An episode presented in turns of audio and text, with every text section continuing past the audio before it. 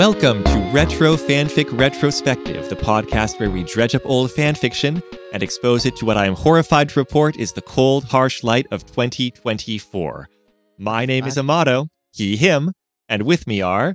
Tori, they, them. Della, she, her. I I didn't agree to this advancing of the years thing. I I, I want to talk to the, the manager. That's fair. and we're actually recording in 2024. See, that's the mind fuck for me. Yeah. Because normally we do like a week before or something.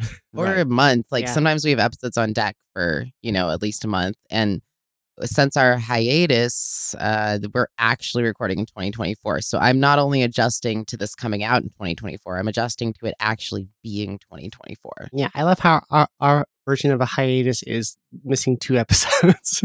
Pretty That's much. the, the first time we have.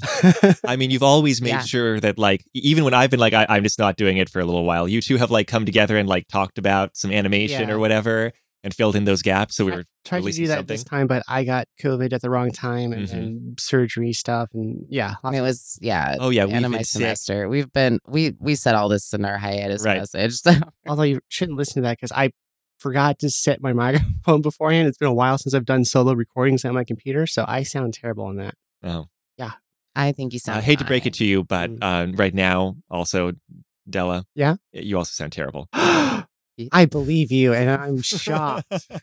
Wow. Shocked, Amato. Amato's just getting colder and harsher as the it. years progress. I, I look, it's 2024. We got to up our cold and harsh. That's I'm using my uh, mystic Okay. powers to declare another hiatus. well, look, the thing is, Mhm. like, you could stop this stone cold because you think I'm going to learn how to edit things. I am not. no, yeah. Like- it's all on you. You bear this heavy burden that you have to metaphysically drag with you. I mean most of it's automated at this point. but- well, Frodo should have just done that. yeah. I mean, yeah. Have a robot sidekick. Give it the ring. In a in this fanfic, Would they still make out? Maybe. that wasn't what I was gonna say. Oh. Yeah, well, look, I, I guess we've talked about our background with The Lord of the Rings before, so we might be able to introduce what we're talking about today. Mhm. We are discussing The Last Ring Bearer, which is, of course, the Hollywood adaptation of Avatar The Last Ring Bearer. Um, How long have you been holding on to that one, Amato? well, I already used my and then everything changed when Mordor attacked joke in like the. In the text thread that only we saw, so you could have recycled for the podcast. That's true. That's true. I've done that plenty of times. I like workshop stuff on YouTube and see if it works. I mean, look, so basically, you're building on a joke that only the three of us know. well, look, it's The Last Ring Bearer. It's either going to be Avatar jokes or The Last Samurai jokes. Mm, and you know the last samurai doesn't have cultural currency anymore no, so it's all got to be avatar jokes yeah, Yeah. that's fair. I And we- don't that doesn't- really care, dude. Well, though Tom Cruise could be a hobbit. Never mind. Moving on. Let's move on from that. I don't. tom cruise could be an aragorn you know like you know back then But like the, the that text thread had the side uh, effect of us trying to decide what kind of bender Sauron was. right and i, I maintain earthbender right. metal bending Metal because, bend. because it's, it's all got to be about making the rings the forging of the rings yeah, is like it's the thing The fires the of Mount Doom. Yeah, I like. well yeah, i mean yeah is- there, there is are fires no, involved but That's what I mean. Is that the fires of Mount Doom are the forge? We already talked about this, and I believe I said the same But thing. if it's the fires of Mount Doom, then doesn't that make him a lava bender? I oh, mean is that is- where is that we thing? landed before? I can't remember. yeah i mean you're not wrong in that the point of a metal bender is that you don't need the fire to bend the metal Yeah, you bend yourself or whatever. Right. You bend yourself. Well, no, I'm I'm thinking about the spoon. but Metal Bender also like jives with me with the movie like portrayal of like this dude is just encased in like spiky metal. Yeah. Mm. You you would do better. He's a metal better wearing that armor. Yeah, you, you did get like stabbed in the face and like the whole thing like collapsed inside. That Right. reminded me of like metal bender imagery. Oh no, I mean look, you can't put on that that armor without metal bending. Like it doesn't have any kind of like joints or seams or latches. It's just all held together by force of will. Wait, wait. We don't know too much about like Sauron as a creature. Is that armor? it's just made of metal, you're saying? I mean, Or is it even metal? All I remember Yeah. about Sauron as a creature is that maybe he was a werewolf at one point, like some kind of because you know he's he's a like spirit, right? No, I, I- I read this similarly, and He was a shapeshifter at first. Okay. Yeah. I just think he's a giant eye made of fire. Probably. Yeah. Yeah. But uh, yeah, I'm just trying to invoke that one horror moment where you're looking at Pokemon and realize, hey, that's not clothes. Oh, yeah. Yeah. Well, the last Okay. the last ring bearer is not a big budget Hollywood movie, but it is published fan fiction, Mhm. very published, published in like nine languages, Mhm. but not English. Um, it's originally a Russian novel, uh, published 1999 by the Russian paleontologist Kirill Eskov. Paleontologist, and like th- there's a there's a you know blessed by the author translation for Yeah. free online into English, Mhm. but it hasn't officially been published in English, apparently because of fear of the Tolkien estate, who I guess have no power in France or Spain, Hmm. because it's been published in French and Spanish. Like, I guess the Tolkien estate just loses all its power when it crosses the English border. I don't quite get it. Like, Shouldn't they Hmm. be the, like the most powerful in Europe? I- I mean, it's like what? Y- Like you can't step into Estonia or Poland. Like there's Polish releases. I, I don't quite understand the legal issues here. It might just be like the Tolkien estate doesn't bother if it's not in English. It might be like willingness or ability to persecute or like the um, amount. You mean like, I mean, I guess, but- prosecute probably. I probably. maybe both. or persecute? well, ju- just like the the ability or or like the willingness of a local uh, government to uh, work with them or something. Yeah, but I, I mean, Hmm. I thought France and England were fairly like well familiar with each other. Uh, I mean, up until England decided yeah, to be then like, there's we're out. Brexit. Yep. Yeah, exactly. But But no, yeah, But yeah, th- England this is- and France famously get along well. okay, point. okay okay this is this is fair though um and it's also curious because this apparently is quite popular apparently it is very well known among Russian Tolkien fans. Mhm. And, you know, well enough known that it's been translated into a bunch of languages and published, right? Like i mean yeah but that's russians you know they have shrines to gadget so they have good What- taste. Uh, right. What Rescue Rangers fanfiction has been officially published? That's the question. well you know the comic we read that was translated into Russian. never mind Yeah. um this was a you know throwback to a previous episode from like three years ago anyway moving on um so anyway, the point is it's fairly well known. I've been wanting to do it for a while, but it's a it's a whole ass novel. mhm. And so I was like, you know, looking for an opportunity or whatever.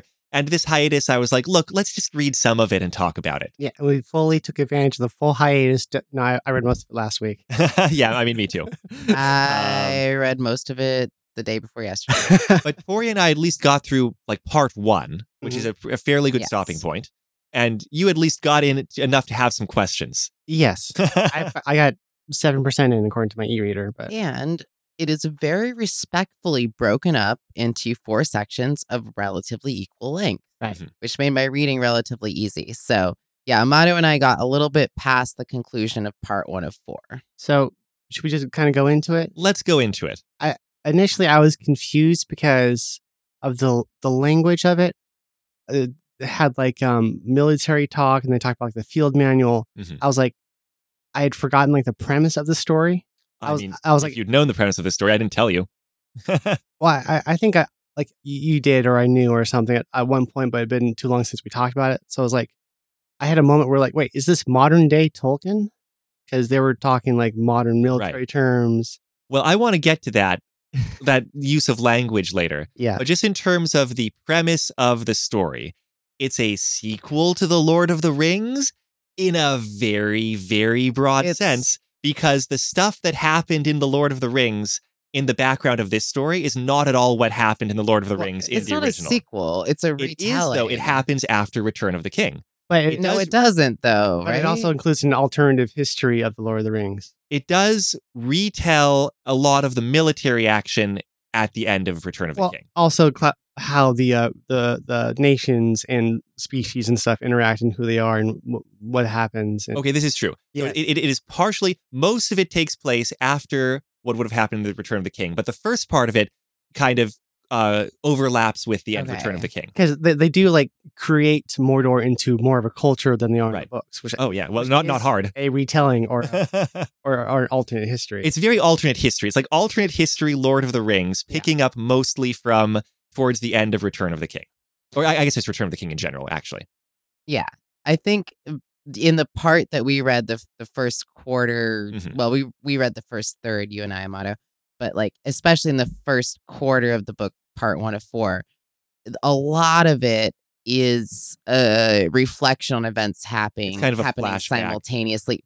Because I think there's a very strong reason for this. The author really wants to reframe events Yeah. in a specific context, which Right. is Yeah, in, in the in the first part that I, I I've been reading, it seemed like they were just going through yeah yeah the major military movements and the history of Middle Earth and recontextualizing them uh, to include this Mordorian uh, civilization. yes, but that is mostly framed in kind of a flashback after an initial scene where we meet who's going to be our main characters. Because yeah, that was my question. They they sh- initially showed a, a couple of characters and then do this like whole long kind, of Tolkien-esque actually, where they just or not Tolkien-esque necessarily, but like Les Mis or like I was thinking Les Mis. I was thinking Yeah. like where- where they just go back and do this whole history lesson. I- I it's was- very Les Mis. And I was a little bit confused because I thought, okay, the premise is just they're just retelling the Lord of the Rings from this perspective. But then I saw it was like part one of like four, and like, what the fuck is the other? They get done with that and they get back to our main characters. I Okay. I was going to ask if I skip it, but you can't skip it. So our main characters. Yeah, You cannot. you gotta know, but it kind of slogs a bit. it's a cut scene that you can't skip. no matter how much you press A. oh yeah, I, I think for my attention span, it's just like I already know what happens, and like so I kind of just want to keep going. Legit, but the reframing here is very important. It is, Right. yeah. Um. So yes, Amato. We've got our main character. His name's Haladin. He is a, you know, former kind of academic doctor who then became a field doctor for the Mordorian army. This is after they already lost the war. And he is kind he's kind of been taken under the wing of a field um what, what do you call him? Like a he's a ranger type, but he's like a field captain, you know, scout person. Scout. I mean, Ranger. Yeah, Yeah, n- that- n- that's what that word is. right, n- named Tzerlag. Yeah. Mostly and- they refer to him as a scout. Well, I I think before that we should mention the cultural differences in the book. Well, I think now we need to. Yes. because this incarnation of Middle Earth, there's a actually there's a fair bit that the author keeps exactly the same about the geopolitics, hmm but in terms of like the cultures and such, for one thing, everyone's a human except for the elves who are not human. Elves are elves. They're Okay. from they're from like Arda. They're from like the the spirit realm originally or whatever. Because like the magic stuff still kind of exists. It does. Right. Uh, like the gods still exist, all that kind of thing. But like orcs, they're humans. Trolls, they're humans. Mhm. Halflings, they're humans. Humans, they're humans. Everyone's a human. It's just, it's Dwarves? just, uh, dwarves apparently don't exist, which is weird. They mention dwarves a few times. It's just like, oh, like they say these people exist, but they kind of don't. No, they. I. Okay. I no. I do. I do think dwarves exist, but yeah. Um. There are specific differentiations between like racial Yeah. Well, they're, qualities, they're but they are not. groups is what they Yeah, are. Yeah, they're- exactly. ethnic groups. th- Yes. th- there's some like phenotypes and stuff that like are present. yeah. Right. But like For instance, trolls, yeah. they, like they're kind of burly. They live in the hills. They're humans. Mhm. you know. Um, orcs is a derogatory shortening of like the actual name of their It's like- or or Qans. Orcuan, yeah. Yeah. Like uh so they're just kind of recontextualizing the uh story of Lord of the Rings as like if it was well something that they mention a lot is uh, uh history written by the Right. victors. So they're saying like the idea is that Lord of the Rings was written by these people who wanted to recontextualize themselves as the good guys and the other people as uh, uh, irredeemable bad guys Right. and relate it to like the real world uh, and then like translate that back where it's like oh we're just different groups of people and it's just uh you know racism and weird stuff that keeps us apart Yeah, uh, sort of. I think the main thrust of the story, as I understand it, reading the first third, is that yeah, they're they're not trying to be too. Mostly, they're painting a lot of the people we think of as heroes as assholes. Oh yeah. Is what's going on. Yeah. And Though I appreciate that Faramir and Eowyn are still cool folks. yes, Specifically, everybody else specifically, total asshole. mhm. But uh, to be fair, by the point that Amato and I read to, the most of the company is not discussed. Uh, we see we yeah we yeah uh, of the nine. We see Aragorn, we s- see Gandalf. yes, that's it. That's it. Mm. And Boromir's Boromir's dead by the time yeah you he's know, any of this talked about right. but he doesn't show up. So yeah. the halflings probably don't exist. Well, a, a a lot of part of the story is like besides making Mordor a natural civilization is that they um kind of like de uh, legendify a, a Mhm. lot of the stuff where it's like um Sauron's not a giant dude with an eye. He's Sauron, the seventh regent of, of this kingdom. He's not even a particularly strong ruler as things go, Yeah. right? Uh, Yeah. Denethor isn't the uh, warden of a city waiting for their ancient king to return. He is just the king leader of of the place. And, and here's one thing I really like about this recontextualization is specifically the Denethor thing, where you're like, in the books, Denethor's like, you know, it's real sketchy that after like, you know, 20 generations, someone's just showing up claiming to be the descendant of our ancient king with a sword that's no one ever seen before. Mhm. And this author's like, yeah, that's hella sketchy. Yeah, that's weird. Shouldn't they be able to have like a constant, you know, governmental structure since then? But uh, right. yeah, Yeah. well, and that's part of the reframing that happens a little, little bit later than where we're at that makes Aragorn seem like such an asshole because he comes in like, this is my birthright. I'm the descendant of Isildur. And Faramir i- at the time is just like, uh, he might as well have said he was the descendant of, I don't remember what he said, but Uh, I, I think he says He was- of um of like the high god, like you you do what's Yeah. yes. Might as well say you're the descendant of what what what's Er, er, oh Era- gosh, I'm not going to remember either. We are not the most. We are. we are enough. We understand enough of Tolkien, but we are not the hyper nerds that you know. I, the last time I read the Silmarillion, I was like 15. So And it, you know, it's very convenient that Denethor turned out to be crazy and killed himself, right? Like that very much opens up the way for like Aragorn to like, you know, kind of come in and take over. I mean, there's so much of that kind of like language in the book about stuff happening. It's like, oh, it's so weird that uh, Faramir was uh, taken out by a poison arrow. How terrible those orcs are. What orcs don't use arrows? Or el- poison? elves use poison arrows? That's I Ah, mean, you Uh, know. it's not interesting. huh? We, need to, we need to wait a week to uh to make sure they recover. So why don't you just move your armies back for a sec? Exactly. It's it, it's some of that which is actually very satisfying in some of those parts.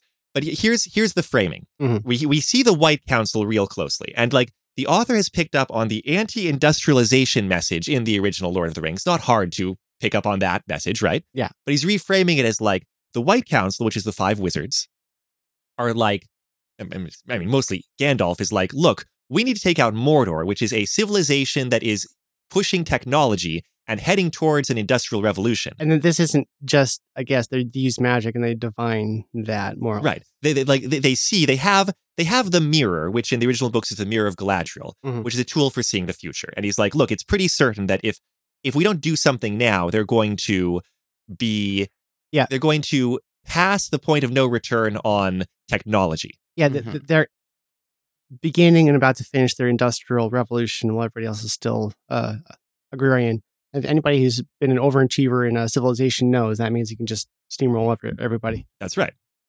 And the dissenting voice in the council is, of course, Saruman, Mhm. you know, the industrialist uh, Yes. traitor to the council in the original books. Well, I also want to mention that, like, uh, part of the fear and the paranoia is that they continue the, the Tolkien theme of, um, I forget, there's a specific word for it, but it's like everything was perfect and then things only get worse. Right. And then there's That, that's what Gandalf is saying. Yeah. Yeah, well, that, that's where it comes from. Right. Where you're saying, "Oh, our magic is cannot get any better than this. It's always going to get worse, so we have to act soon." Yeah, yeah, yeah. And, and you keyed in on that same thing because, like, when when Saruman's making the opposing argument, he's saying, like, look, you fear this and you're jealous of this because our knowledge of magic comes from the gods, Mhm. and like what we can do is just lore from like Ilu- Iluvatar or like whoever, and like maybe we'll forget some of it over time. It, like you said, it's going to get weaker. Yeah. Whereas they're with their progress in technology, eventually they're going to be able to discover how to do things that the gods did not intend. Well, yeah, it's not. Maybe it's going to go get weaker. The philosophy is it.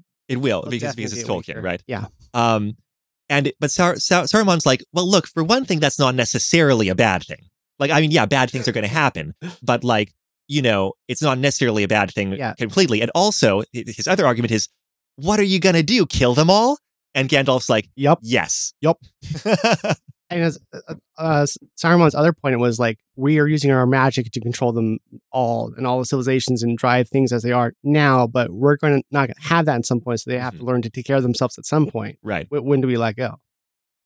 Well, and something that becomes very clear later on in the narrative is that there is this kind of dichotomous thing, hence the conflict happening between the push towards science, knowledge, and technology, essentially, and um, yeah, babying people with magic. Yeah. as you mentioned, Della. And it's like, and they also kind of propose like maybe it's a good thing to have more technology out there, Mhm. or like that these maybe this civilization could help steward the other people, or like you don't know.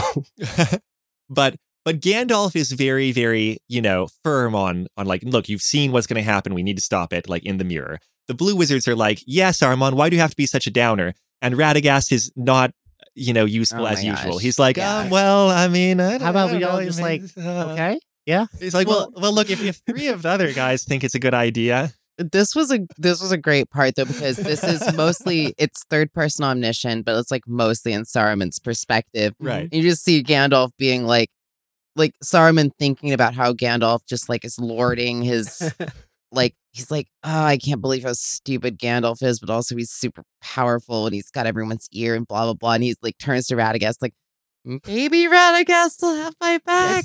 it's weird. I don't know. He mostly hangs out with squirrels, but I think he's a pretty good dude. it's like It's weirdly in character, frankly, for Saruman to be like, "God damn it, Gandalf, stop being so holier than thou," and for Radagast Yes. to like not be able to like like stand up to Yeah. the stronger personalities. because like this council runs more like a like a governmental body, and like Saruman's the, the head of it. And the point of like even Radagast not backing, not, not even like supporting other people, and not backing uh, Saruman up was that he had zero al- allies, which meant he had no ability to affect anything in the council Right. whatsoever. Yeah. So he just, uh, He just pieces out. you know, Tony Blair's resigns, he loses and goes Ugh. and does his own thing. like Saruman is like so disappointed. He's like, I kind of knew it, but also I just really wish somebody backed me up for once in my dang life. You know, you kind of feel bad for him, but it is kind of this weird liminal space where, at least for me, I was still trying to wrap my head around the kind of shift in. Uh, in and I think the the text even, you know, at least this version we have of it in translation identifies like something that points to the idea that like Saruman's not evil, obviously. Like that's obvious, but there's even like a point I think in that scene where the text like sort of tongue in cheek points to it. It's like everybody's looking at me like I'm the evil one here, Yeah. sort of thing. And and, this, that's the point where you just go, yeah, okay, I get, I get what they're going for. yeah, and on this point, we're on Saruman's side because Gandalf's side is, um, well, they describe it. They, they can't like partially destroy the civilization; they have to completely destroy the civilization. So Saruman's like, "How about not genocide?" Like, shut up. yeah. Like, It- they make it, yeah, they make it very transparent that Yeah. Saruman's point is correct. yeah. yeah, Well, and I mean, look, with the tra- I don't know if this is in the original Russian, but at least in the translation, Tolkien was always like, guys, it's not World War II. Stop making it World War II. But the phrase final solution to the Mordor problem is Mm. used multiple times. yeah, explicitly. And so like he wants you to think of the of the Holocaust. It does take on like more of an ethnic cleansing, Absolutely. yeah, tone. Which like, can, can we talk about the original Lord of the Rings a little I bit? guess. because like he was trying to write a war story, but he didn't want to spend time making the um, enemy Relatable. relatable. Yeah. Basically, just wanted it to be okay to just kind of like slaughter thousands of them. Which like I, I understand if you're telling the story and everything, and it's also kind of based off like uh, uh myths and Right. things where there's just Yes. e- the evil.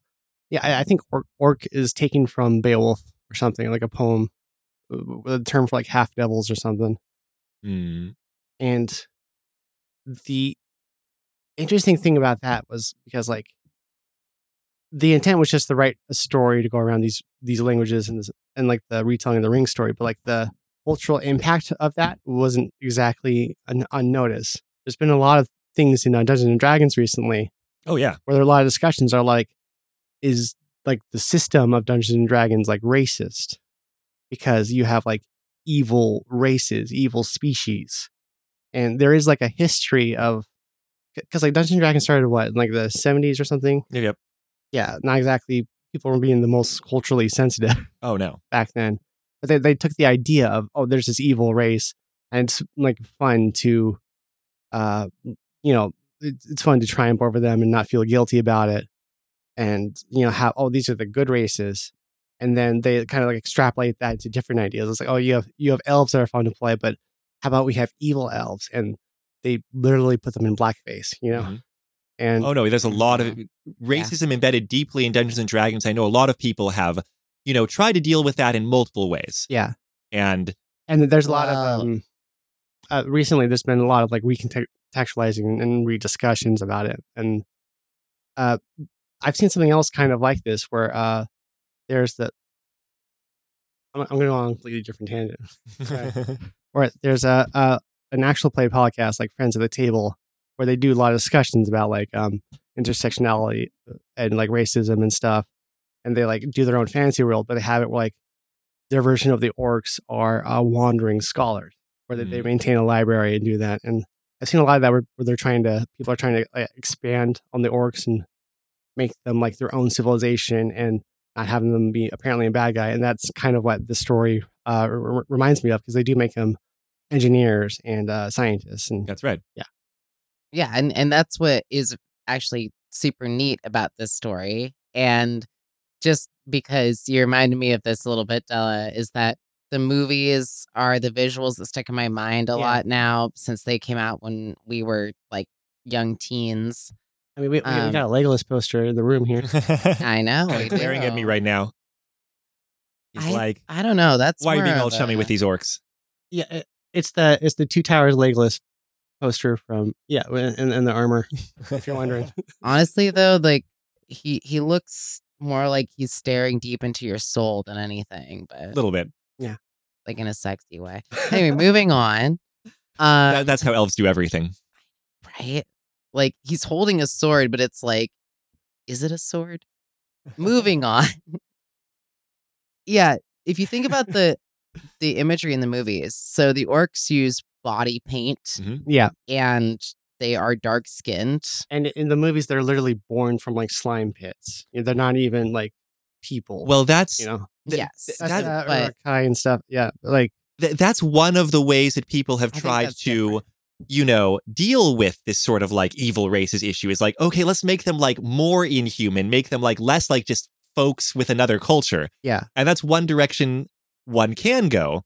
But then yeah i i feel like the problem with tolkien is that then he accidentally like you know showed you the orcs talking with each other a lot and it's like frankly some of them are too relatable. It's like i mean not not that they're relatable good people just like these are people who have goals and wants and needs Yeah. and motivations and like they're too like they're not like a mindless beast or anything like that they're like folks Right. And you see them chanting together. And again, the use the use of body paint, like the images of the hands they put on Mm. their chest, like the darkness of the skin of the Uruk-hai, especially, I think, um, and the communal chanting, like are all things that are just really common components of how white people otherize yeah, more tribal cultures. absolutely yeah. So yeah, it's kind of sucky.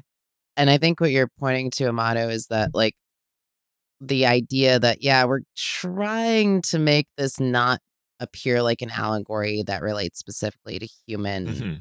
ethnic groups, but it's you can't do that. You just like literally can't. yeah, there's still people in suits, and the people designing the costumes still culturally have the uh, you know the same cultural awareness of the people that made like the weird racial stereotypes before. So like they try to like exaggerate different f- facial fe- features. Oops, that's a race, racist caricature from from the Yeah. past. Well, I want to say, um, we're, everybody at the high level who stands to profit from this war is an asshole. yes, But like, I do think during the retelling of the war, it does a decent job of showing that like it's it's shitty for everybody who's forced into this war. like, I remember at one point, like some Gondorian soldier, like it being like who did not understand why they had to risk their lives to install this guy Aragorn on the throne of Gondor. like, I I mean that kind of thing, right? Yeah. So the, the other part I read up to is just a lot of um, retelling the the first war and recontextualizing and um, like uh, also more humanizing the Mordorian people and talking about how they have lots of honor and you know tactics and stuff like that. yeah, and different cultures, Yeah. and are are rapidly becoming main character, Aladdin or H- Haladin. Uh, probably Haladin, isn't it? How did Yeah, my e-reader wanted to say Haladin, but I like Haladin sounds more Tolkienian, I guess. Haladin's our main character. Again, he's a, a doctor who ended up as like a wartime field medic because he wanted to volunteer. Mhm. Um, he's Uh, more importantly a, a research scientist. he was a research well, scientist. Yeah. Um, I learned he's so much about ir- irrigation. he's got a fiance back in Mordor, but like we never see her on um on screen. Like she's do, doing her own stuff, and at least not as far as we've read. And, And and, and again, he meets up with this um this captain Ster- Zirig, and very soon the third member of like the adventuring party ends up with them. Like once we get back to them, very soon, where they kind of save um this Gondorian noble from the army who basically tried to stand up against war crimes and was therefore like left for dead. Yeah. Um, and he's like a friend of Faramir from childhood. He's highly educated. I his name I forget at the moment. more more something with an M. So th- yeah, this is beyond um what, where I read. Th- Does this take take place after the the war? Yes, it's all after the war. Okay. So this is like you know scattered remnants of the Mordorian army Is- trying to like meet back up with resistance pockets. Is Sauron still there, or did Sauron's dead. is that because they threw a ring into a volcano? No, it's because he he got stabbed. Yeah, the- uh, apparently the the rings of power kind of a myth. Th- th- Yeah, I mean, w- I mean, it it seemed like that was the direction this was going, but the book is also called It- The Last Ring Bearer, so I'm not sure what the importance is. I'll get to that. Uh, very amusingly, we get we get a second info dump towards the end of the first part Mhm. from a Nazgul. Okay, What? so a Nazgul meets up with like Ha- Haladin and tells him a bunch of stuff. Yeah. And one of the things is like, "What about the rings of power?" And he's like, "Oh God, don't bring up the freaking ring of power." like it's it was an intelligence operation to try to sow dissent among the Western allies, Uh, where they're like, "Oh, there's this ring we really want," and then they like you know seeded it, and like um, we're, we're hoping that people would fight over it. At one point, he talks about Boromir. It's like really, it all hinged on Boromir. That guy was ready to like kill his mother for the ring of power. yep. so it was just like a psyops. That's it. Okay. Yeah. Cool. No, it's great. And and I think like is something something stands out in this like in this narrative. It it is the chapter in which Haladin talks to the Nazgul Right. because all it is is like they happen he happens upon like to, to Nazgul comes to him and he's like, "Oh my god, you're real." uh, are you really one of them? And he's like, yes. And he's like, is this your real form? And he's like, yeah, my real form is this creepy shadow figure. and he's like, is magic real? Yeah, magic's real, but like also it's kind of complicated. And then it's just it's straight huge info, info dump. dump. Yeah, And the only thing, you know, it doesn't feel un-Tolkien to have a big info dump from a magic user at some point. What does feel un-Tolkien is that none of it is related in the form of song or poetry. and is it, if it's informative, that's also untolkien-esque. it's very informative. Yeah. Um, and basically the Nazgul, uh, I forget their name. I forget too. Yeah, Uh, uh, Nazgul are a rotating position where basically it's like volunteers of like um basically illustrious people in the Mordorian civilization who volunteer to become magic users, take up the mantle of a Nazgul, and protect the civilization from the magic users who hate them, like the White Council outside. But they don't last forever. Like it wears them down. They die eventually, and they have to pass on their you know power, their their position to somebody else. Fun lore. Yeah. And in Yeah. fact, the ring that is being born in this is the ring of the Nazgul because they've got nine rings because you know they got it's it's the nine right, Yeah. Uh, wh- which is just a mark of their status. And he gives one to Haladin at the end of part one, saying like, "Look, show this to people, and they'll know. Like people who are in the know will know that like you're on a Nazgul mission. Don't worry, it's not magic anymore. Like I'm stripping the magic from it, but like it's like the symbol of the mission that he's going on. Yeah, I'm a little confused because um, when we talk about the first part is like retelling of the the battles in Lord of the Rings, and I I read through the one where they talked about the battle of uh, Minas Tirith, Mhm. where uh, Aragorn shows up with the undead army. Yes. I, I I love what they do with that, by the way, where it's just a whole bunch of creepy zombies and so. Oh noble- yeah. yeah. But then like they talk about the one of the generals, I think, Mhm. uh, of the Mordorian army, like Commander South, and Aragorn does like a like plays on his honor to draw him into a one-on-one duel and then stabs him from behind. That's right. And it's and so- framed as that having been the Witch King. Exactly. So that's why I was a little bit confused about whether the Nazgul were more um invented narrative in this story or r- real thing. Well, since Aragorn is like, we'll make up a better story about how you died later. I guess he's gonna say like, oh yeah, that was one of the fearsome like Nazgul from Yeah. the Mordorian like- civilization. And it doesn't even have to be I who killed you. It could be like a woman or something. So Maybe a kid, right? yeah, Oh yeah, well, Aragorn's an asshole. I know. in this, yeah. yeah, such an asshole. Like that's one of the biggest things that, and and maybe something that people might take umbrance with in this fic. Personally, I'm willing to adapt to a new narrative, but like Aragorn's a fucking asshole. Well, I think if like extremely and like to a point where you're just like this is ridiculous kind of like every time he, he doesn't talk much you don't see him that much I talked to Faramir for a while. Like, yeah but like in the sheer portion of what we've read like Yeah, yeah, yeah. that was like one scene one chapter maybe and then that other everything he says is so dick Well, yeah, I, um I, I do feel like if you've gotten to that point, you've stomached the um uh Hitler Gandalf. So That's right. you're exactly okay. yeah same thing well, here's what I like Um, about about both Gandalf and Aragorn is that they don't think they're the bad guys, and so like there's a scene with Aragorn who is a total asshole again, where he's talking to Faramir who he has poisoned, and he's like, "Look, here's what we can do. We can let you die of poison, or I can treat you, and I'm the only one who knows the elfcraft how to treat you." And we can like install you in a duchy or whatever, and you can support my claim to the throne. That's going to be better for everybody. Like, it's going to be better for me because, like, I'll have you alive and not some sort of like dead martyr or like person who people can claim to be descended from later. It's going to be better for you because you're not going to die a horrible death. Oh, because, because he's a prince in this. Exactly. Yeah. it- Yeah. He's a prince. Mhm. And but here's the thing: at the end of that scene, wh- after Faramir's like, "Yeah, okay, I agree," Aragorn's like, "Okay," wh- and here's one more thing, and then he gets really serious and he's like, "I promise, I'm gonna rule Gondor." As well as I can, so you're not going to have any reason to think I could do a better job. And he seems completely serious. It's like Aragorn's a ends justify the means asshole, and so is, you know, Gandalf. Yeah. But both of them think that, like, we are going to do what we need to to do the right thing. hmm And so at least it's not he's not twirling his okay, he twirls his mustache. Aragorn twirls his mustache a little bit, but like he's not always twirling his mustache. except it, like no but it, it- i think i don't know i don't know if the way you're phrasing that is like quite correct because especially um if we're going to that scene where um aragorn is talking to faramir faramir is paralyzed Mhm. blinded poisoned he's barely from we're in faramir's perspective he's Right. barely able barely move to his make body. gestures so he hears this voice, gives him this medicine that allows him to barely maybe move one hand, and he has to do all of that gesturing by imagining gripping a sword. Or, um, you know, there's one who's like two two gestures for no, one for yes. N- now what do I imagine? I imagine gripping a pen and putting it back down. Now I have to make a correction. Faramir's more of a pen guy than a sword guy.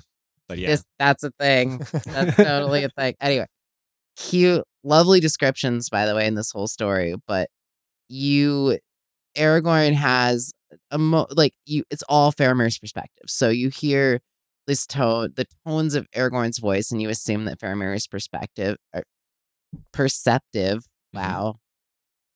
So I feel like it's my fault. I've infected people. what with mispronunciation? Yep. it's a possibility, but Mhm. it, you know, they probably already had this disease. what is, yeah, it starts fine.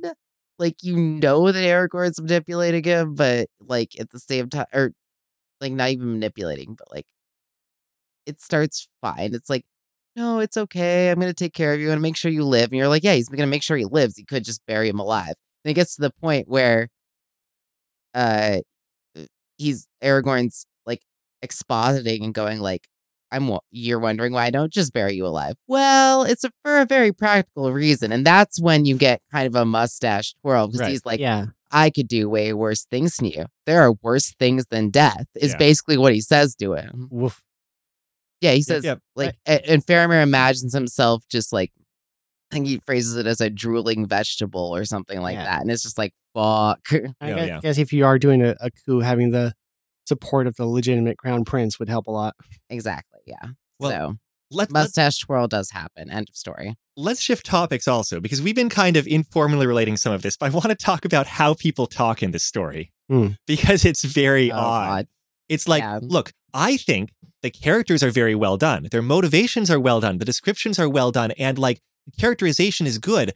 But you know the linguistic term register about the Mm. register at which people talk of like more or less formal or like in different circumstances. Everybody in this story, everybody talks at the same register and it's very weird. And I don't know if that's a translation thing or a like Russian language thing. It can't be a Russian language thing. They've got like all levels of formality. I imagine. yeah. But it's like um it's like Gandalf talks at basically the same amount of level of formality as a soldier who talks basically the same as like an elf who talks it's weird.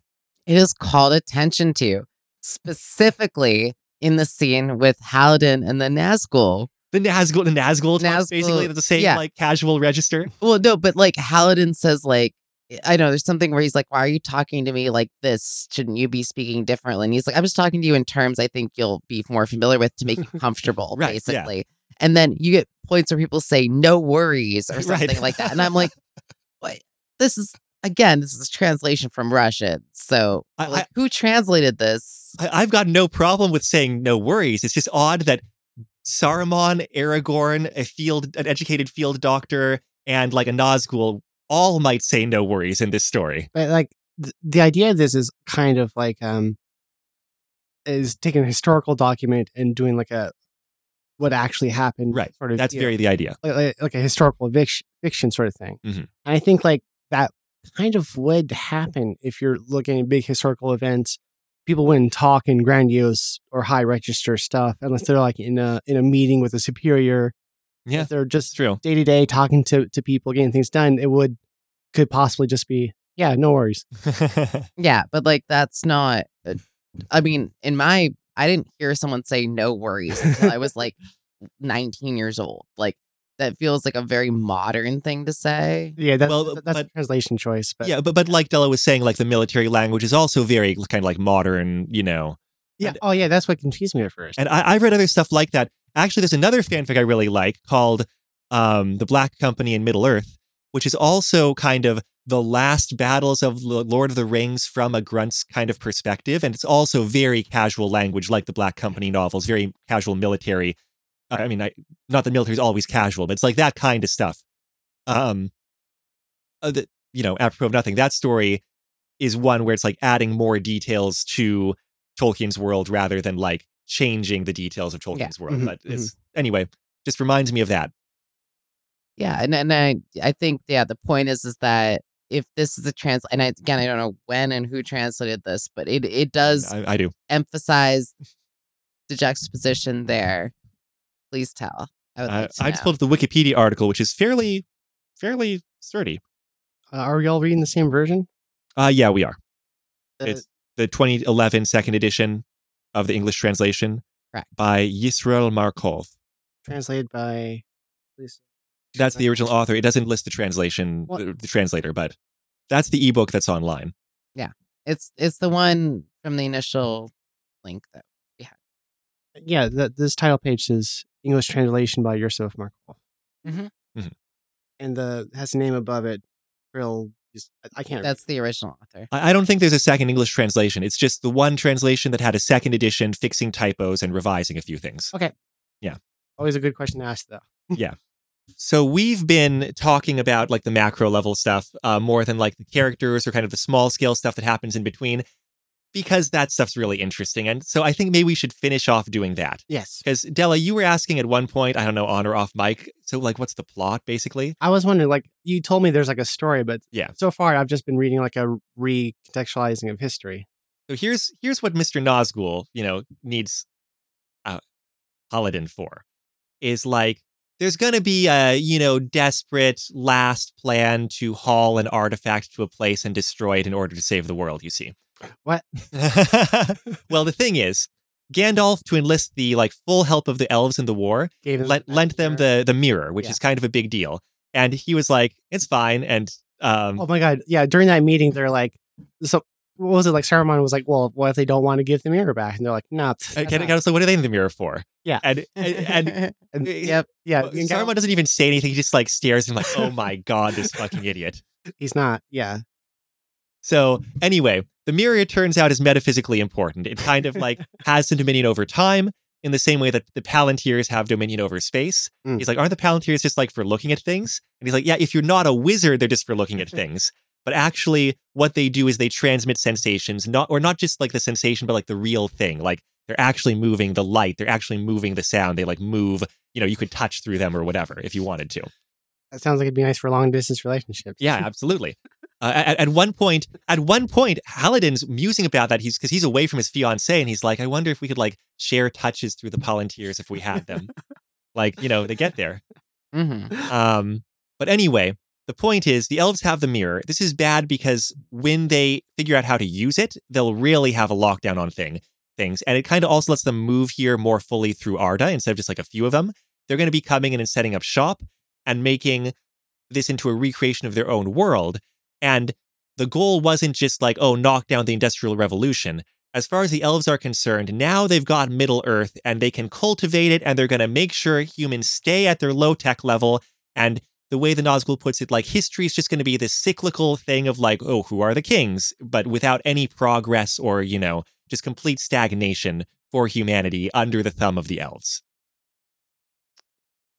Yes. And I, I don't know if we made this 100% clear before, but essentially, like the elves are the only one who can move through the magical realms. Um, and everybody else is kind of stuck in, I guess you call it the mundane. It's it's Arda, Arda and Middle Earth, right? Arda Like- and Middle the Earth, heavens and or whatever. You did mention that the elves were the only non-human. Right.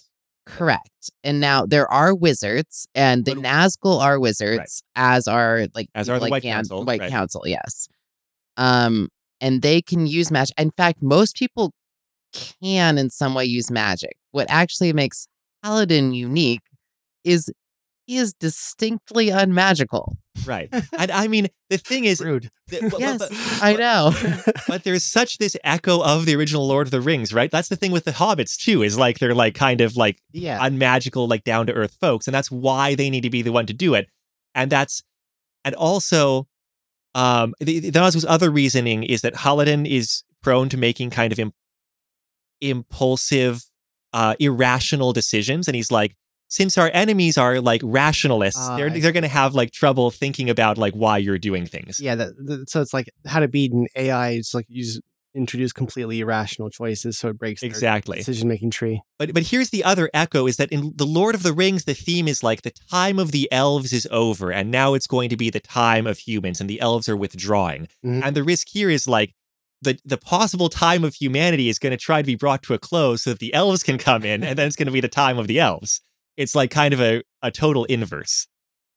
And because the the mirror and the, the palantir are metaphysically important and they relate to the sep- separation of the sacred fire, whatever, like the, the the division of the realms of Arda and Middle Earth. If you destroy the mirror, that'll kind of break off the connection between Arda and Middle Earth and let humans do their thing. I'm I'm going to do a little bit of research in what you're talking about. Arda is that a actual thing or is that? Um, I, I think it's a term. I, will look it up. Y'all keep talking. I I think he's good with his terms, but he doesn't use them in the same way as like, you know, Tolkien did. Right. Um. Anyway, so, you know, Haladin asks the guy, the the Nazgul, it's like, okay, so how big's the mirror? He's like, oh, it's huge. He's like, and where's the mirror? Oh, it's in Lorien. And how do we destroy it? Like he comes up with an idea of how to destroy it. It's like maybe we can destroy it by throwing it into the fires of Mount Doom or whatever. That's great, great idea. Like so we need to haul a ginormous mirror out of the elves' main city to the middle of Mordor. And the the Nazgul's like, look, you're the ideas guy. Yeah. well, the the the other thing too that's fun about this conversation is that you know it it starts when Haladin's out, I don't know, doing something. Nazgul comes upon him, blah blah blah. He's like, "Fuck a Nazgul," um, as we established, and the guy's like, "I sought you out for specific reasons. Believe me or not." The Nazgul is saying this, and it's like not only is distinctly unmagical, the conversation actually starts with like, "You were this great scientist. Why Yeah. are you working A as a field right. medic? Like, what is your purpose?" And he like tries to uh, kind of do all of these like logic experiments with him. Mhm. So there's a point at which in their conversation, Haladin sort of picks up on by he, he starts saying like by the rules of this game is it appropriate for me to ask this inquiry? So like they start having a conversation that has these like structured rules of a game which i found like very interesting. It's like they're both just playing around logic puzzles. And i think that's the funniest part is like if you really think about it intellectually if he has to do this like does he have to do this or is this just like another sort of logic puzzle that needs to be completed because the nazgul uh shara rana R- rana something uh, Yeah, i can't whatever. remember the name He's a, he's a mathematician. rana originally, shar or something yeah so like it, it almost feels like just like the puzzle is there for the sake of the puzzle like the nazgul is presenting it to Haladin, like you have to figure these things out for yourself I, I took it as that there were actual that there actually were rules of some kind, like um about what he was allowed to share or how how much he was allowed to guide him, something like that. perhaps because one thing we do know is that there is well we assume there's divine power because they often talk about the one's will even if a little abstractly and we know that there is magic but the magic seems to be confined by similar rules to the science of the world i guess it's a little bit odd hmm because at times they'll speak of things as like like even Haladin, Haladin, whatever, his reasoning as being like distinctly logical or emotional. Like there's a dichotomy that's presented. So yeah, I guess the rules of the world are a bit unclear. Also, I've been saying Arda, but have I just been making that up? Because that's the name of like the the, the two worlds of Arda. Yeah. Um, yes. It, it, sorry, that, that that's like the whole everything that exists, right? Uh, Aman. Aman is where the elves come from. Okay. Okay. Sorry. I was looking it up. Arda is the name of the planet, Right. No, and they- Aman, I think, is the name of the uh, the West, the, the continent the West. Okay. So the author gets that right, except that in this conception, Aman's not right over there. It's not Valinor in the west. It's like Valinor in the other plane of existence or whatever. Um. So So are they aliens? Is Yeah, this- basically. Is this Warhammer 40k? Well, no, because because they're just created by like the gods exist too. I um, you know, it's it's metaphysics. but but what I do like is, you know, the Nazgul puts this this thing like about how to destroy the mirror to him and like, oh, by the way, you have like 90 days to do it before, you know, everything's fucked. Um and he, he does eventually like early like after that he's tr- trying to think of a way to like move this thing and they manage to he comes up with a way to have a more manageable quest which is that since the pal because you can't like roll this big old mirror like you know out of out of Lorien How big is the mirror? big enough that like you have to lug it It's like in Mhm. the movie, it was like a basin. it's bigger and heavier in this Right. Okay.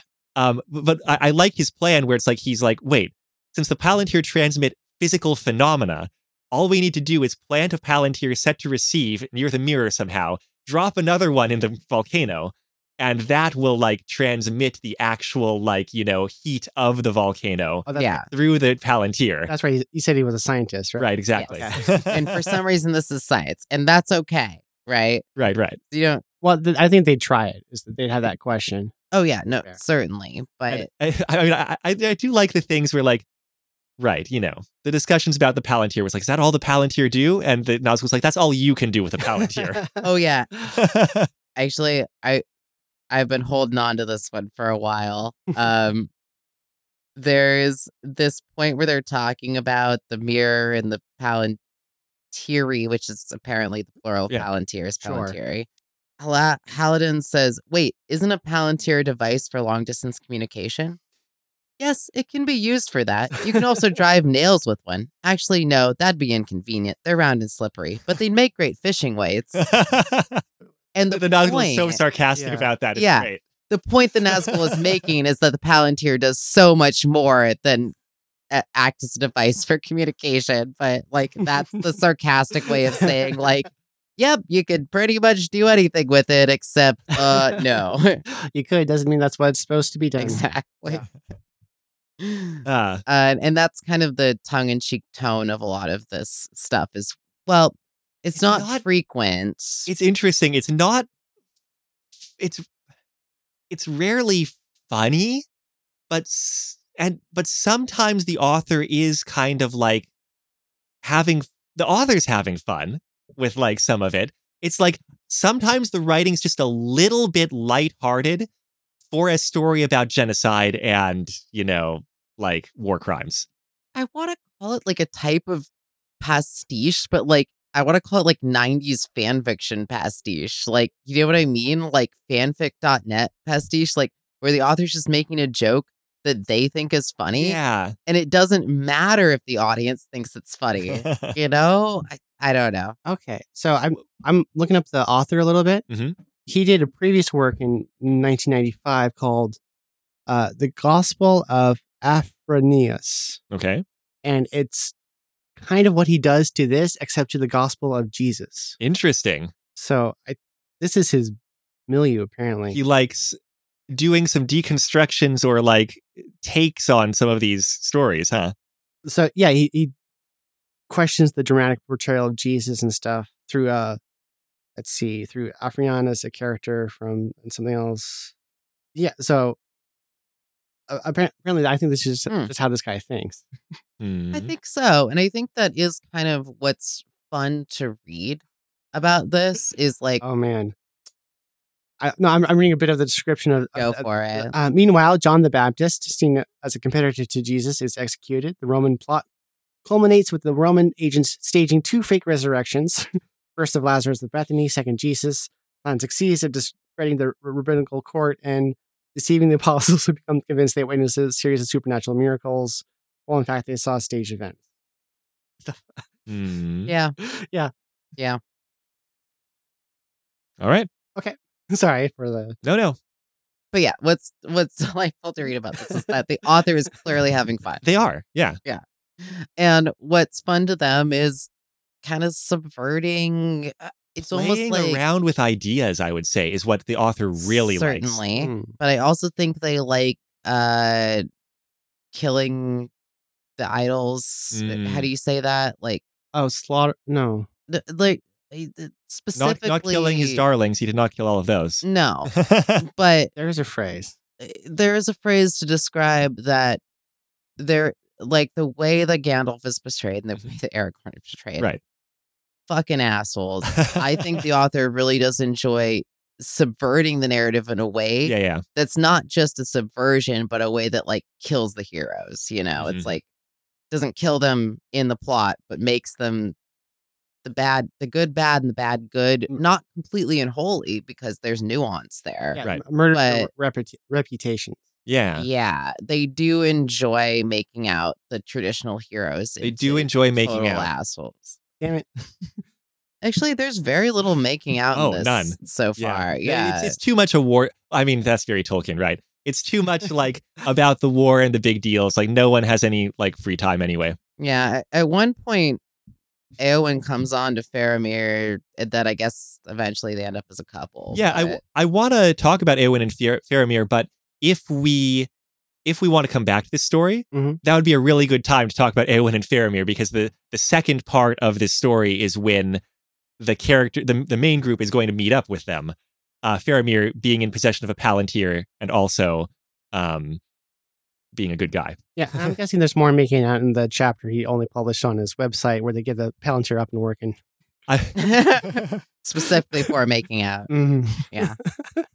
I was seeing on the Wikipedia under critical, under a, a review, it's talking about a review of The Last Ring Bearer in Salon by a journalist.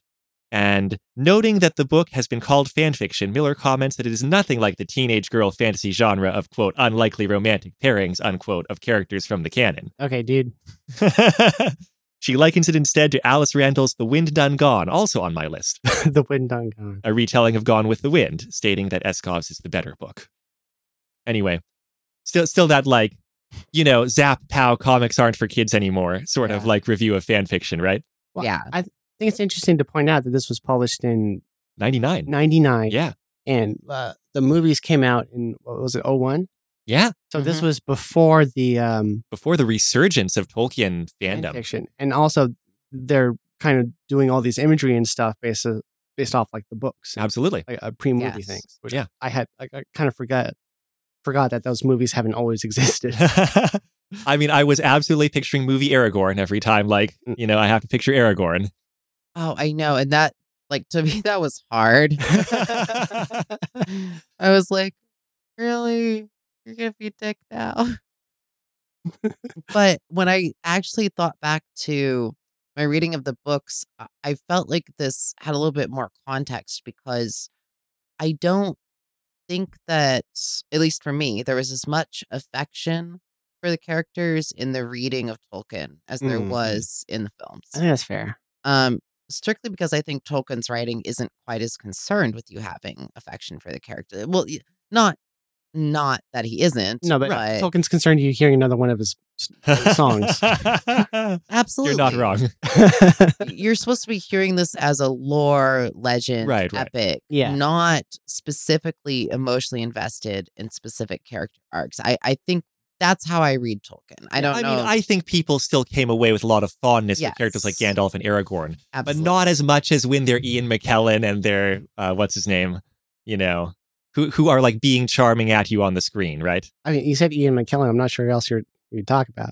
Uh, oh, Christopher Lee. Yeah. In- a, a- Aragorn guy, but yeah, Oh, Viggo Mortensen. yeah, that guy. I couldn't guess who you're referring to. well, we, we were talking to Steve.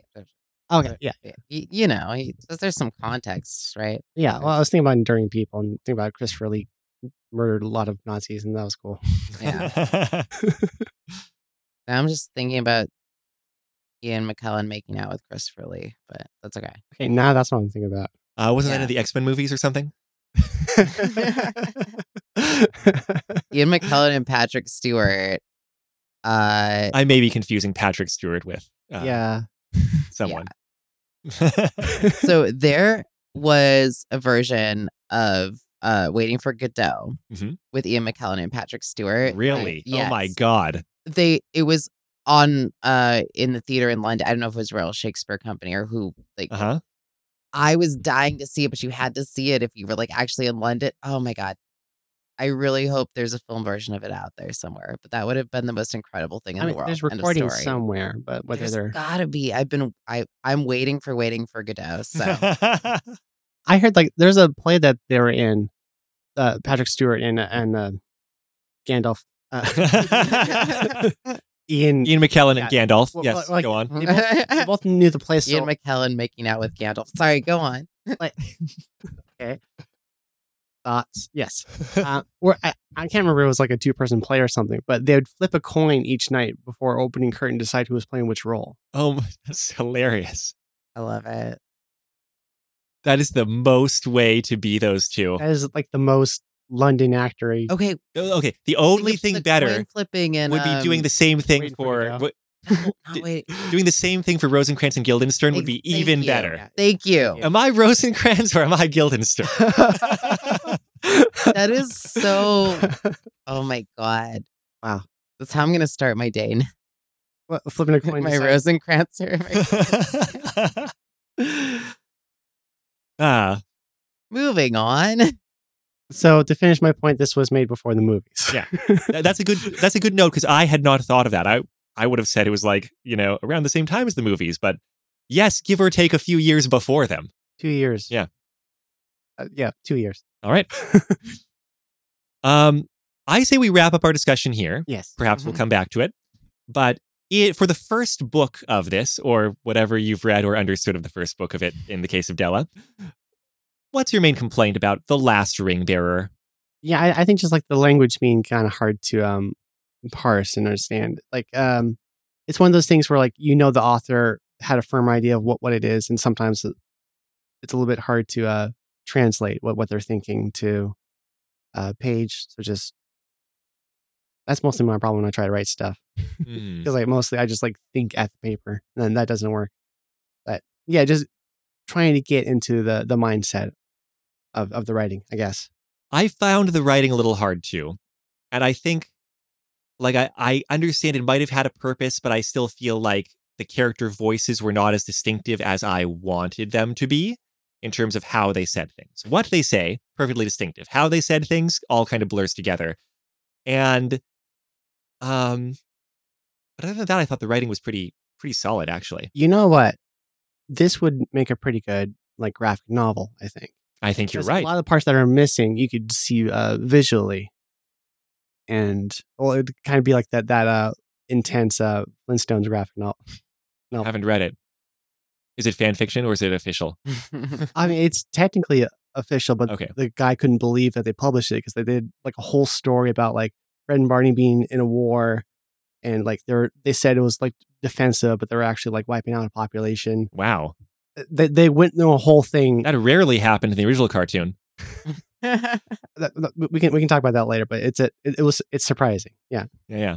I'm surprised you care about it, Amato, since it's not fan fiction. I mean, I don't. hmm I was just being mm-hmm. polite asking a question. Well, I see. Eh. Speaking of, Do you have any other complaints, Tori? Or like things that you think could be improved? so like this is kind of hard to complain about because especially towards the end of part one Mhm. the punctuation broke down the grammar There's some tense some tense issues, yeah. not yes there's a couple tense issues switching between past and present um but also like a quote in which you know quotation marks are put around something then a separate thing with parentheses after and i think we're supposed to assume that's the character's thought but we were never given an inclination that we should be in that character's head or maybe it was supposed to be part of the quote There was a section where it was all in italics for a while. Indeed. Uh, it really breaks down and like uh, punctuation, grammar issues. Um, there's one line where something says everything around him swam in rainbow areolas. Hmm. Um, uh, sorry, go on. Yeah. And, and here's the thing this is a translation. So it might be hard to blame that on the author, right? Like, yeah, I just don't know who's responsible for some of these errors. So like is it an error or is that like intentional as the author? Yeah, I see that'd be hard to. well the the the punctuation issues are certainly um actually they kind of ramp up weirdly enough through part one, which makes me think that is is It either might have been more heavily edited earlier on. right, it's either the translator not having their own editor Mhm. or the original author. I don't know. It's hard to tell. But I'm not going to pick on it too much because it's hard to blame that for. I think the the only other thing might be another thing that might be a little hard to blame the author for as well is the language is a little bit wonky. Like sometimes the those little jokes are mm. just like out of left field and they make me laugh, but they also take me a little bit out of the story because it's like I don't really believe someone in Middle Earth is talking like this, right? you know?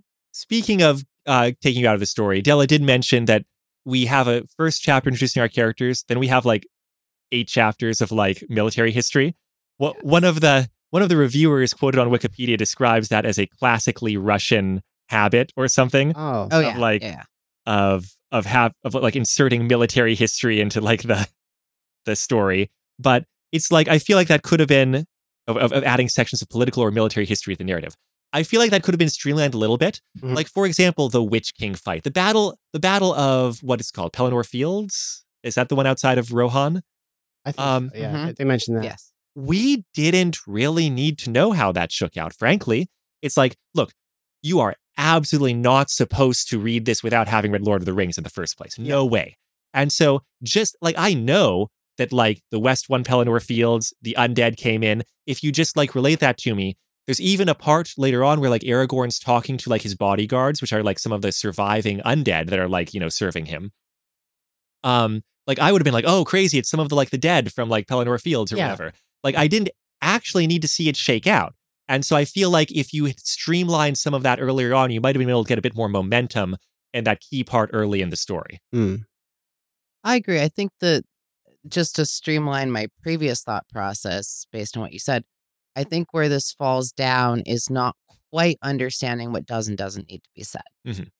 That seems fair. because like they go into detail about Rohan and stuff. Like they could have just mentioned, oh yeah, uh, Grima Wormtongue was a brilliant uh, diplomatic person. Like kind of move on from there. But I understand the temptation because it's so cool. This discussion of like the internal polemic, uh, the the internal politics relating to Eomer Mhm. and like how like you know diplomatically this was like going with like Saruman but like I understand why the author was so in love with these ideas that like Yeah. he wanted to get them all down and share them but yeah like you said like both you said it's like does do we need to know it though like is Yeah. that Then again, like the format of it being fan fiction, this is uh, by definition a passion project. if you're not going to indulge yourself what's Yeah. the point right Yeah.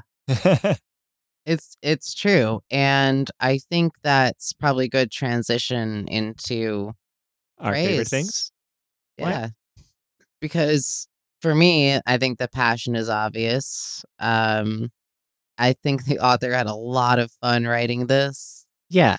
And I, I really appreciate one of the great strengths of fan fiction is um, bringing depth to something that's shallow. And there's Yeah. nothing more shallow than like the orcs than Mordor or the rings. Yeah. Mhm. yeah the the description like one thing he shares in common with Tolkien is like this interest in geography I feel like cuz like no but it's not it's not that actually no Tolkien doesn't have the same kind of interest No. because this this author's interest is all in like how things relate to people and so like how does the environment of Mordor what does that say about its people how did that shape its people how did its people shape it yeah. that's what this author likes Uh, yeah, and so that's adding their own personal interest to something Right. to add to the story. It's early early on they talk about how like they, there's cyc- cyclical nature uh cycles of um climate and stuff where Right. th- there's there's places that are that are forests and then they become deserts and then it translates back but that's on a you know geologic uh, scale and civilizations have to adapt in their Yeah. own way and that leads to the uh, irri- irrigation discussion of Mordor. Right.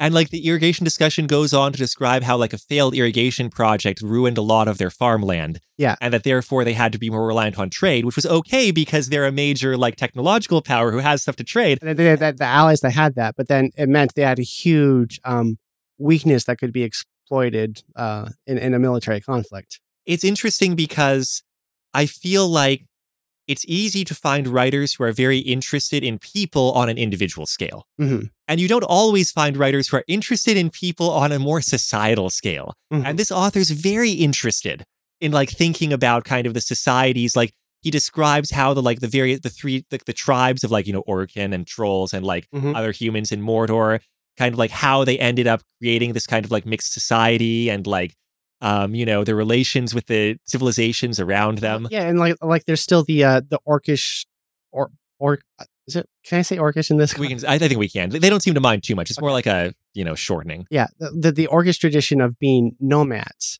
Or like there's even still a thing in orcish culture where the only like true orcish thing to do would be like go out and like raise cattle, and that that, that some still look down on the on the city dwellers. But like, yeah. like the city people are, are highly successful in this book and Right. a lot of the- on the science and the universities and stuff. hmm It's super cool. I, I don't know.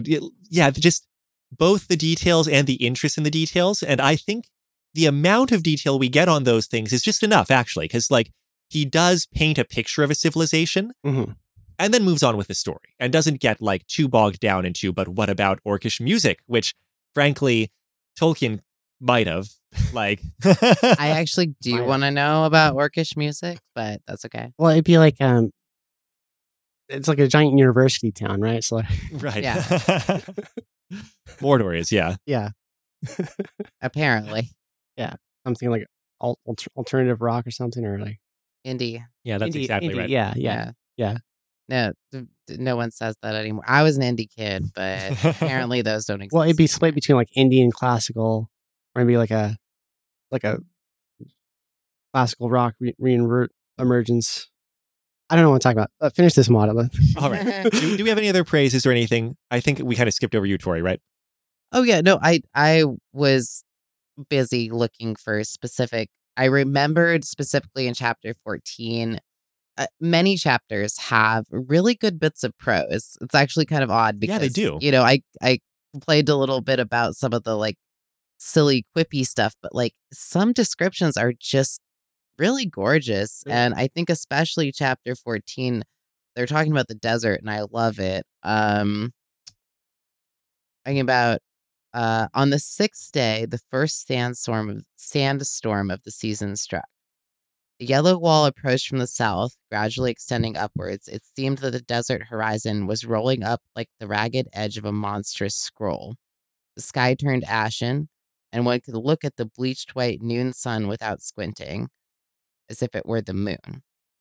Then the boundary between earth and sky disappeared altogether, as if two enormous hot frying pans came together, raising myriads of grains of sand into the air between them. Their mad dance lasted for more than three days. So, like, that's one good description.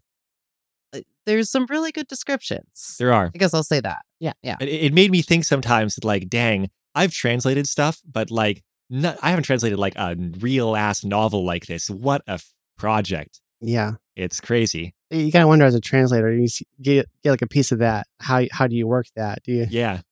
It's like some of- some of these imagery doesn't translate as poetically. I mean, it's, it rolling up like a scroll is like it's a very interesting image, and it's not one Mhm. that I feel like m- would be likely to happen in a native English work. I don't know. yeah. Yeah, yeah. and like they use multiple images, the frying pans and like several things that are similar, and the sun looking like the moon, like all of that. But I think it all does work together. It's not overdone. Mhm. Mhm. And a- another, just to add one more, a different sort of description is when they use a little bit more of a simile of, you know, um, only a man who has spent weeks in the desert drinking nothing but bitter, bitter, salty water at the bottom of cattle watering holes and meager drops of tasteless, some Tolkien word, distillate, can appreciate what it means to immerse one's face into living, running water. It can only be compared to the first touch of a lover after a very long separation. No wonder that the imagination of desert dwellers has not some pompous crystal palace of delights at the center of its paradise, but rather a small lake under a waterfall. Very cool. Yeah. Wow, that's pretty cool. Very pretty, right? And very evocative. Mhm, mhm. Good, I- some good prose. Yeah. yeah, I, I feel evoked. All right. I guess that's our basic thumbs up for what we've read so far, and maybe we'll come back to it at some point, depending on our will. Part two, we hate it. we'll see. But I guess we'll wrap up for now. This was episode 166 of Retro Fanfic Retrospective, The Last Ring Bearer by. Didn't have it there. Hold up. I Uh, Kirill Yeskov, or something along those lines. I was close. I mean, I don't know if I was close, but we're just going to roll with it. You can easily find the official English translation online with a Google search. There were two editions, but the second edition of the translation was uh, put out in 2011. Um, we can also provide a link on the show notes. The intro song to the podcast is the weekly fare off of the album Poupi's Incredible Adventure by Komiku, and the outro song is Run Against the Universe from the same album. You can find that album and other works by Komiku at loyaltyfreakmusic.com. But since those those musics have, you know, no words that speak of ancient legend, uh, Tolkien would not approve. They're not like, you know, Hmm. not poetry. I'm not sure if Tolkien would approve of this fanfic either, to be honest. So I I feel like Tolkien might have been a little annoyed. Now I'm imagining dubstep Tolkien. like dubstep Tolkien or like dubstep Tolkien works. Uh, Like like Tolkien uh, composing dubstep. yeah. I was thinking of Tolkien dancing to dubstep. So That too. great minds. Our podcast is edited by Della Rose. Your vacation is over. It's back to work for you. We can do the like di- crack the whip song from the movie version, the Where animated. there's a will, there we go. That's there is a way. we don't want to go to war today. It's the the best. best part of the movie. Yeah, I know. You're like, we're not supposed to be on these orcs' side. It's I mean- like, I mean, rock opera version of that. When Oh my god, this entire fanfic was inspired by that song. I can see that. it's really not though, because No, you I know, the- the. Mordorians had good morale. They were protecting their civilization. Very, very little whips, but like the empathy for orcs, it- it's I mean, loose. Very little like negative. No whips, no way. You can find our website at retrofanficretrospective.podbean.com or Mhm. bit.ly slash retrofanfic. And if you've got questions, comments, or thoughts about the episode, best to contact us by email at retrofanficretrospective at gmail.com, which I should probably start checking again. Well, I I get notifications when we get stuff. Mhm. So yeah, email. I'll see it. and I'll tell Amato to to t- talk back because I don't talk to. Well, I've been on hiatus too, you know. You could also leave comments or reviews on whatever you use to listen to a podcast, probably some manner of computer or phone. I'm Amato. I'm Tori. I'm Della. We're just three Middle Earth life forms trying to be nice to each other. Until next time, take care. Do you not know how to listen to a podcast? on a phone or a computer. You sound unsure though. Our other devices. You go down to the podcast store and you buy a podcast. you make a podcast. What do you think? What do you think Apple Store working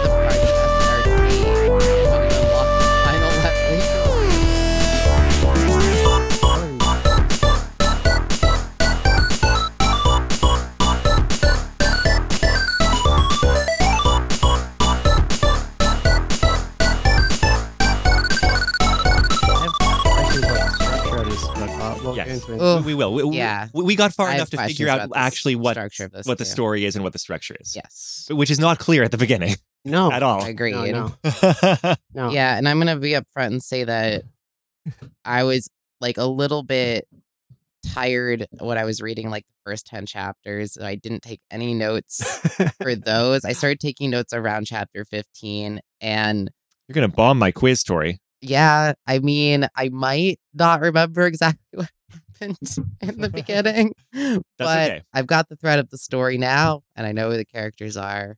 Um, Could we consider these episodes quizzes on what we've read? it's It's not completely. on. not wrong, we do get tested on our knowledge of the story, but, it- but it's a group quiz because oftentimes we're correcting each other about what happened. and it's open book. Right, exactly. And it's open book. Open notes. Open book, Yeah. open notes, group project. Yeah, that's basically what we do. But like, if you think about it, what is what is a book club? Is it a place where people get together to talk about books, or is it a place where housewives get together to drink wine?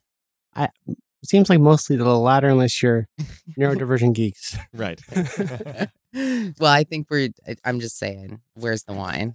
Speaking of distracted, we're about 15 minutes and we haven't started the episode yet. yes, shall we? Ah, if we have to. I forgot how to. All right, I remember. What's my character in this? uh, shit stirrer. uh, no, it, uh, I want to say comic relief, but that's not quite right because it's not like the comic relief where you laugh at them falling down. It's the person who makes the quips, and you're like that person. I, I think Amana might have it. That's fair. okay. All right, let's go. Uh, Mark. Welcome to Retro Fanfic Retro.